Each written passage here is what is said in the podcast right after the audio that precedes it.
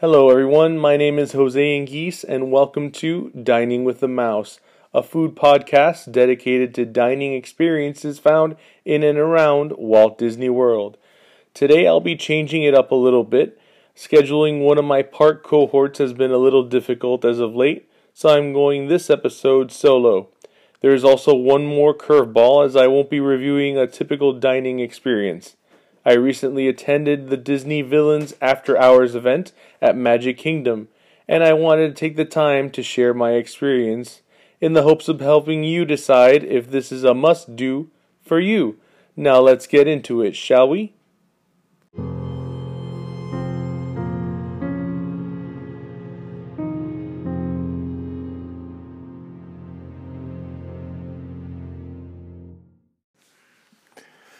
So I recently had the privilege of attending uh, one of the villains after hours events at Magic Kingdom. Um, one of the greatest benefits that I saw visiting um, during this event was the fact that it is at night, and during the summer it is unpleasantly hot most of the time. So if you are susceptible to the heat, it, it's not a bad idea to consider um, doing this event versus spending a, an entire day at one of the theme parks. Um, in terms of cost, just so you can compare to a general park ticket, um, the cost for this event is $139 plus tax. If you are an annual pass holder like myself, uh, they do knock off $30, so it's $109 plus tax. So, you, another added benefit, yet again, to having an annual pass. Um, there is there are pros and cons. Obviously, if you have an annual pass, it doesn't cost you anything extra to go to the parks on a daily basis. However, uh, I did find the event to be very entertaining and worth the money, so something to consider. Um, so I'll just go into some generalities about the event itself. Um, as I mentioned, it uh, is at night. Uh, so with your uh, ticket for the after hours event, you are allowed to enter the theme park as early as 7 o'clock p.m.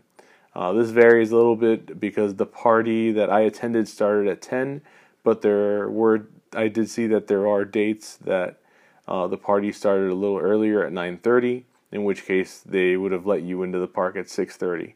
But on this day, um, the actual event itself started at 10 p.m so they let us into the park as early as 7.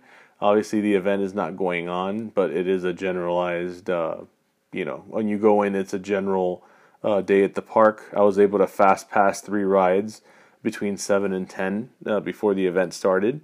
So we knocked out a couple of uh, our favorites. We did uh, Haunted Mansion and also the Jungle Cruise and uh, we also did Splash Mountain. So we knocked out those three before the event itself started. I figured a couple of them might have a longer line uh, once the event did begin.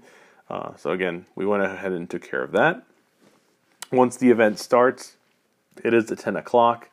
Uh, then, you know, all the main benefits of the event get started. One of the biggest selling points for most people is probably the short lines for most attractions. So obviously, it's a ticketed uh, separately ticketed event.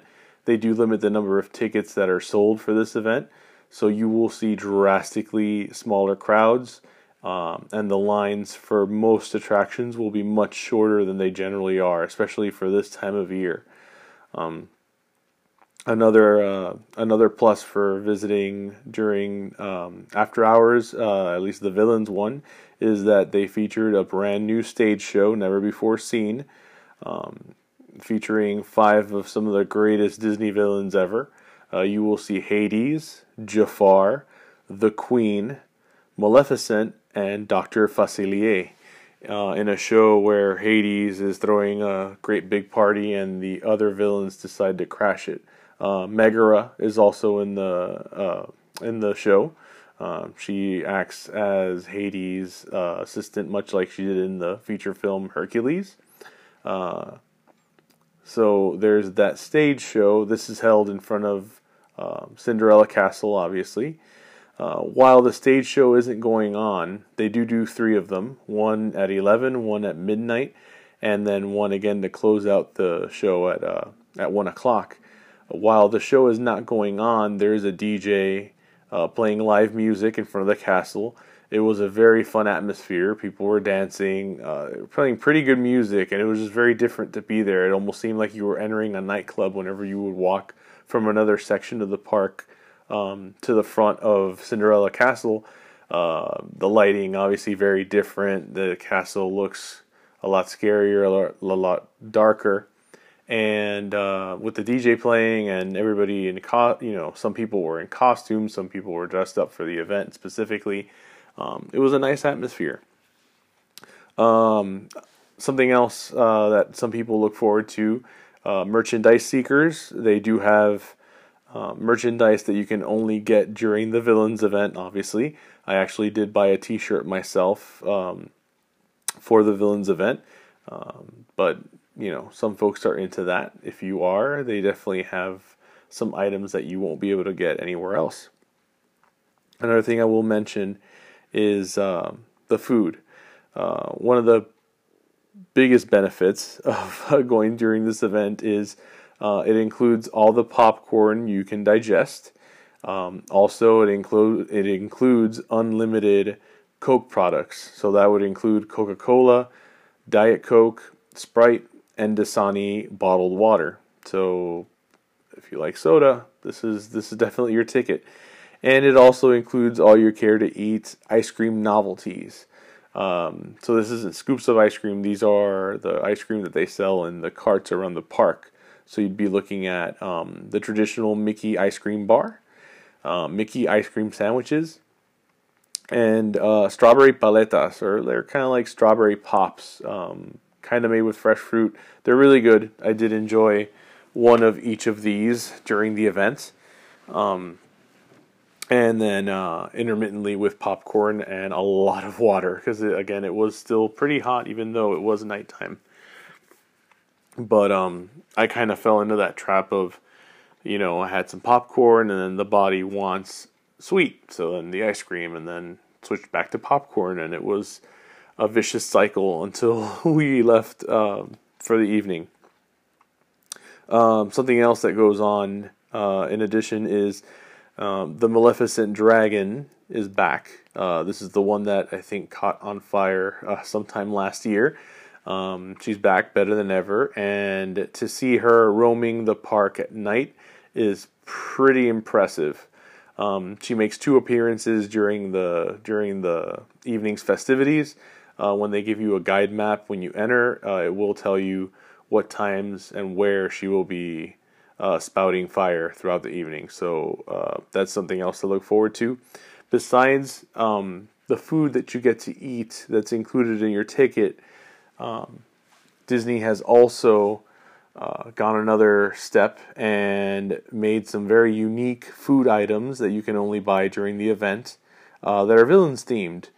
Um, such things as uh, Zurg's intergalactic noodles. Uh, these are in Tomorrowland, and it's a chilled noodle salad. Um, the noodles are purple, so it resembles his coloring. And uh, I didn't have those myself, but a lot of the folks that I've talked to that have had them are wishing that they made that item a permanent addition to Tomorrowland.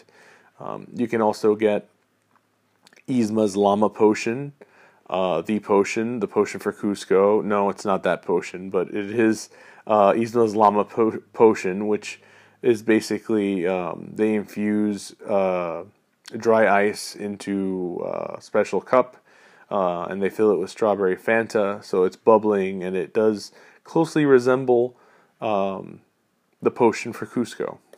Uh, there's also a Cruella de Vil brownie uh, that is covered in black and white icing, obviously. Uh, there's a Headless Horseman Brookie and Hades Nachos in Tortuga Tavern over by Pirates of the Caribbean. He also has a specialty mocktail.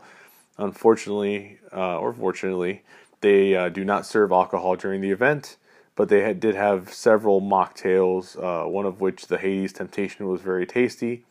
Uh, Dr. Facilier's tarot card tart is in Sleepy Hollow. Uh, that was one of the yummiest things I tried. It's a chocolate tart filled with dark chocolate ganache, and it has peanut butter mousse and a white chocolate tarot card on top. Uh, was looking pretty nifty, and it tasted even better. Uh, there's also a not so poison apple cupcake in the Main Street Bakery, and the Maleficent cone at Storybook Treats. The Maleficent cone is lime soft serve in a black waffle cone with chocolate horns and purple sprinkles. Um, as yummy as it is pretty. Keep in mind during this event, most of the restaurants and eateries in Magic Kingdom are closed. The only places that were open um, besides the ones I mentioned here for the specialty items, uh, were Casey's Corner and the Main Street Bakery, which were serving uh, their typical fare throughout the day. Um, so, my personal experience with this event, um, we did, like I said, we got there at 7. We did a couple of rides. We had had dinner before. Um, we went to the park specifically so that we would have dessert in the park as we all ate. Uh, we had a group of six and we all ate lots of ice cream. Oh, one more thing. Uh, they also have for the Instagrammers uh, in my audience, they do special um, backdrops uh, for the villains event. I mean, they have villains written everywhere in lighting and posters, so it made for a lot of great Instagram uh, worthy pics and backgrounds. And also, there were several special um, PhotoPass opportunities where the photo pass photographers can add in villains to the pictures. Now, I didn't see who was available per se. I did get one with my family where we have Scar standing next to us, and you go through the typical motions of uh, pointing and being scared for the camera and uh, roaring. So um, I'm sure there were plenty of other villains. I did see the other options when we were running around trying to ride uh, as many rides as we could during the three hour block. Um, also, to mention, there were uh, two special overlays on two of the classic rides Space Mountain and Pirates of the Caribbean. I did not see what they did special at Space Mountain because I was watching the show while part of my family uh, went on Space Mountain itself. But in the Pirates ride, um, the overlay included actors hidden in the um, prison areas that are part of the queue. Um, they were in there talking to you, and several of them were scaring the heck, the bejesus out of people in line when they weren't expecting. So that was pretty fun. And there's a special appearance by Barbossa during the actual ride uh, on Pirates. So that was pretty cool, unexpected he makes an appearance. He interacts with you. Um, pretty nifty. You know, Disney outdoes themselves yet again. Um, as far as the event, uh, we had a great time. Spent some time inside uh, the Main Street Square in front of uh, Cinderella Castle, and uh, like I said, the the DJ portion was pretty cool. Everybody was having a great time during the show. You could tell there were some real fans when Dr. Facilier made an appearance. Uh, a lot of people lost it. And I mean, the biggest pop of the whole night came for Maleficent, clearly, because it's Maleficent. Um, in terms of uh, the rides, uh, we did do, like I said, my family did Space Mountain. We did um, Winnie the Pooh, Small World, um, Buzz Lightyear, uh, they wanted to do the boys. We went with um, two 12 year old boys. They wanted to do the Tomorrowland Speedway, so we humored them and let them go on while we took a break. This was closer towards the end of the night. The only two rides that were, you know, had a a decent sized line were uh, Mine Train and Space Mountain. Space Mountain had a 20 to 25 minute line most of the evening. Mine Train right when the event begins. I don't recommend going straight to Mine Train because you still have a lot of people from um, before the park starts weeding out the folks that aren't attending the ride. So the line for Mine Train was still over an hour, and even towards the end of the event, around midnight, the line was about 30 minutes, and we opted not to ride it this time. But 30 minutes is obviously still way shorter than most people will see throughout the day. Um, so again, well worth it. Peter Pan had a 10 minute line. Anyone who's been to the park any number of times knows that that ride can have uh, a ridiculously long wait. Excuse me. And we also um, saw briefer lines for uh, the three mountains. Space Mountain, like I said, it was 20 to 25 minutes, but Thunder and Splash Mountain were both uh, under 15 most of the evening. So if your goal is to ride as many rides as possible um, in a brief amount of time without, you know, really having to make long lines, this event might be for you. It's definitely great, and the way I see it lately, especially, it's rare that I'm in the park longer than six hours. So, um, if I'm only going to spend six, six hours in the park, I'd rather purchase this ticket than purchasing a day ticket and spending the same amount of time, maybe a little bit more, and not being able to ride half the rides that I did during this event. Plus, um, all the popcorn and ice cream you can eat. I mean, come on. So, again, definitely for me, this was a must do. Um, for my family, they all thought it was a great event. Uh, we may do several of the other um, after hours event later on in the year. Uh, I did a regular after hours event at Magic Kingdom earlier this year. The only difference was it was not themed to villains. And during this villains one, uh, one one downside is if you like doing the character meetups, unfortunately there are no character meet and greets. There's no photos with characters, no photos with villains especially. But um, some of the meet and greets that normally are Magic Kingdom were a no go. During the other after hours events that are not villains themed, um, there were meet and greets with several princesses and other characters. So um, that was definitely one of the cons, but for us, it was not a big deal at all. We weren't looking to try to take uh, too many pictures of the characters. Um, again, hopefully, this was uh, somewhat useful information to you. Uh, I had a great time. If you have any questions in particular about the event, by all means, reach out to me on uh, my Facebook blog or Instagram.